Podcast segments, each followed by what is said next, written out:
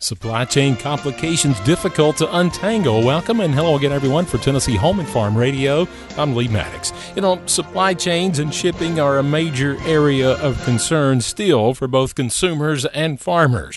Chad Smith has more on how global bottlenecks are continuing to impact our economy. American Farm Bureau Federation Chief Economist Dr. Roger Cryan says supply chain problems abound in America and around the world. He says the issues began when COVID 19 shut down dining and entertainment and changed consumer spending habits. All our demand shifted to stuff, and that demand for a lot of stuff clogged up ocean shipping, which we're still dealing with. That's created problems at the ports, shortages of, of containers, and our ag exporters have had a hard time moving product back across to Asia. And our farmers have had a hard time getting inputs, and our equipment manufacturers have had a hard time getting inputs. And there's all kinds of things that are hard to get. Cryan says it's unfortunate that some of these supply problems are going to stick around for a while yet. Again, we've pumped up the economy so much, pumped up demand so much that it's going to take time for supply to catch up, and that's going to take time and investment. Congress passed an infrastructure bill that should help the U.S.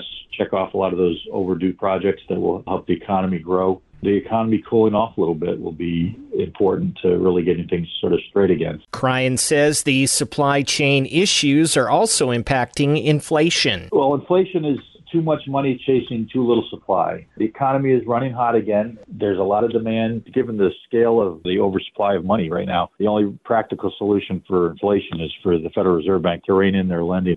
Chad Smith, Washington. Well, officials at the University of Tennessee's Global Supply Chain Institute say they expect to start seeing some operational normalcy returning in four to six months, but still a lot of unknowns with the Russian invasion of Ukraine. For Tennessee Home and Farm Radio, I'm Lee Maddox.